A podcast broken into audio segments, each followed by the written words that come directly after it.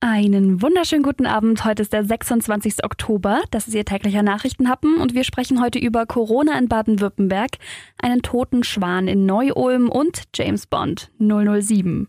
Der Nachrichtenhappen mit Lara von Dohlen. In Baden-Württemberg ist die 7-Tage-Inzidenz nur in Heilbronn noch höher. Der Alb-Donau-Kreis hat jetzt mit 134,5 den zweithöchsten Wert im Land. Zum einen ist die Zahl der Neuinfektionen ja generell auch in der Breite der Bevölkerung gestiegen. Zum anderen hat es das Virus aber leider in mehrere Einrichtungen geschafft und die Ausbrüche dort haben die Zahlen nach oben getrieben. So gab es in Seniorenzentren in Leichingen und Blaustein insgesamt rund 110 Infizierte.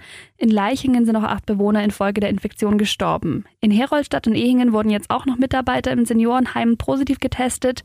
Dazu kommt noch ein Ausbruch bei Ulmer Fleisch im Schlachtbetrieb. Dort werden Mitarbeiter sowieso wöchentlich getestet, deswegen sind die positiven Fälle auch schnell aufgefallen. Bisher wurden 39 Fälle entdeckt. Die Rinderschlachtung, die vor allem betroffen ist, die wurde geschlossen. Mittlerweile gibt es aber auch Fälle in der Schweineverarbeitung und bei der Qualitätssicherung. Noch bis Dienstag läuft die Reihentestung, bei der alle Mitarbeiter getestet werden. Außerdem laufen Quarantäne und Nachverfolgung der Kontaktpersonen. Es gibt auch Reaktionen. Die Tierschutzorganisation PETA kritisiert, dass der Betrieb überhaupt noch teilweise läuft Ulms SPD-Bundestagsabgeordnete Hilde Mattheis teilt mit, man würde hier ähnliche Probleme sehen wie vor einigen Monaten bei Tönnies. Das Gesundheitsamt würde mutmaßen, dass sich die Beschäftigten in den Gemeinschaftsunterkünften angesteckt hätten. 450 der 700 Mitarbeiter seien Werkvertragsnehmer aus Osteuropa. Deswegen sollten endlich bessere Arbeitsbedingungen gelten. Sie appelliert an die Union, endlich die Arbeitsbedingungen zu verbessern. Die Union würde das Vorhaben nämlich gerade vor dem Ziel blockieren. Der Nachrichtenhappen, der Aufreger des Tages. Ja, das war am Wochenende tatsächlich eine Riesenaufregung. In Neu-Ulm ist ein Schwan ums Leben gekommen. Viele von Ihnen kennen wahrscheinlich die Schwanenfamilie, die am Ludwigsfelder Badesee gewohnt hat, beziehungsweise immer noch wohnt. Aber einer dieser Schwäne ist jetzt tot.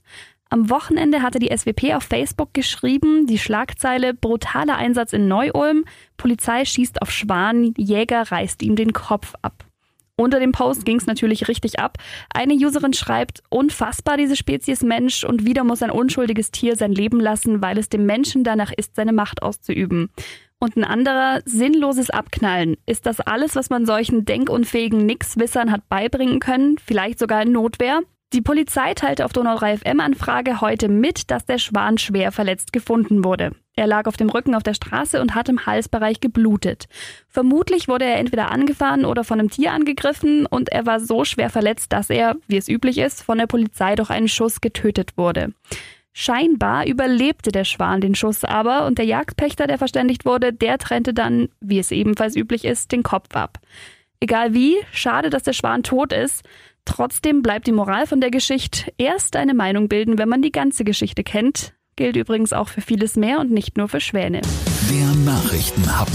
Top News aus aller Welt. Wir warten ja jetzt wirklich schon alle ewig auf den neuen James Bond, No Time to Die. Jetzt kommt er vielleicht gar nicht ins Kino.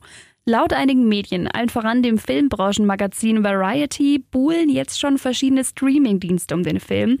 Und wenn da dann einer den Zuschlag kriegt, dann könnte das bedeuten, dass der Film überhaupt nicht ins Kino kommt, sondern nur in den Streamingdienst. War ja bei Mulan genauso. Und der hätte ehrlich gesagt im Kino wirklich viel, viel besser funktioniert. Am 12. November springt jetzt statt Bond der neue Eberhofer-Krimi Kaiserschmarren-Drama in die Bresche. So wie schon viele andere deutsche Produktionen, die dieses Jahr vorgezogen wurden, weil das Kino einfach dieses Jahr international nicht so viel hergegeben hat.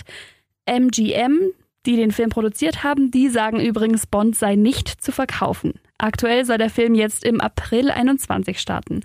Es gibt also noch Hoffnung für Bond im Kino. Und apropos Kino, diese Woche sind endlich die Biberacher Filmfestspiele. Die Regeln zum Besuch, die finden Sie auf donau3fm.de. Sollten Sie nicht verpassen, jetzt wünsche ich Ihnen einen schönen Feierabend und eine schöne Woche. Wir hören uns morgen wieder.